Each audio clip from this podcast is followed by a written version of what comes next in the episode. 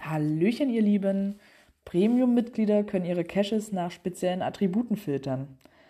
Und in der Tat, Attribute sind in der Geocaching-Welt sehr umstritten. Und alle, die das noch nicht gehört haben, fragen sich jetzt wahrscheinlich, was ist das eigentlich?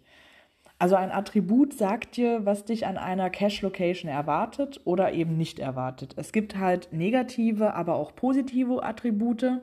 Die positiven Attribute weisen auf Dinge hin, die man an der Cache-Location vorfindet oder ähm, beziehungsweise die negativen weisen halt darauf hin, was dort nicht vorhanden ist. So kann man zum Beispiel angeben, dass halt Picknick Picknicktische in der Nähe sind oder man sagt halt, es sind halt keine Parkplätze in der Nähe.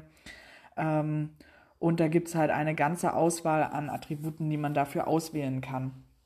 Aber es gibt auch ein paar spezielle Attribute, so zum Beispiel das benötigt Wartung oder Needs Maintenance auf Englisch, also NM. Dieses Attribut erscheint, erscheint automatisch, wenn jemand ein Need Maintenance Log ver verfasst. Der Cache-Owner muss dann eine Wartung durchführen, um das Attribut wieder zu entfernen. Außerdem gibt es auch noch das Rollstuhl geeignet Attribut und ähm, ja, jeder Cache mit der Geländewertung 1 muss dieses Attribut letztendlich beinhalten.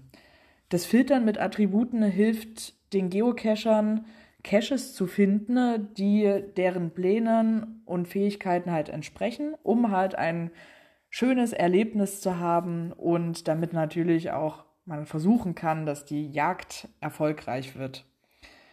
Morgen habe ich eine ganz besondere Ansicht dazu.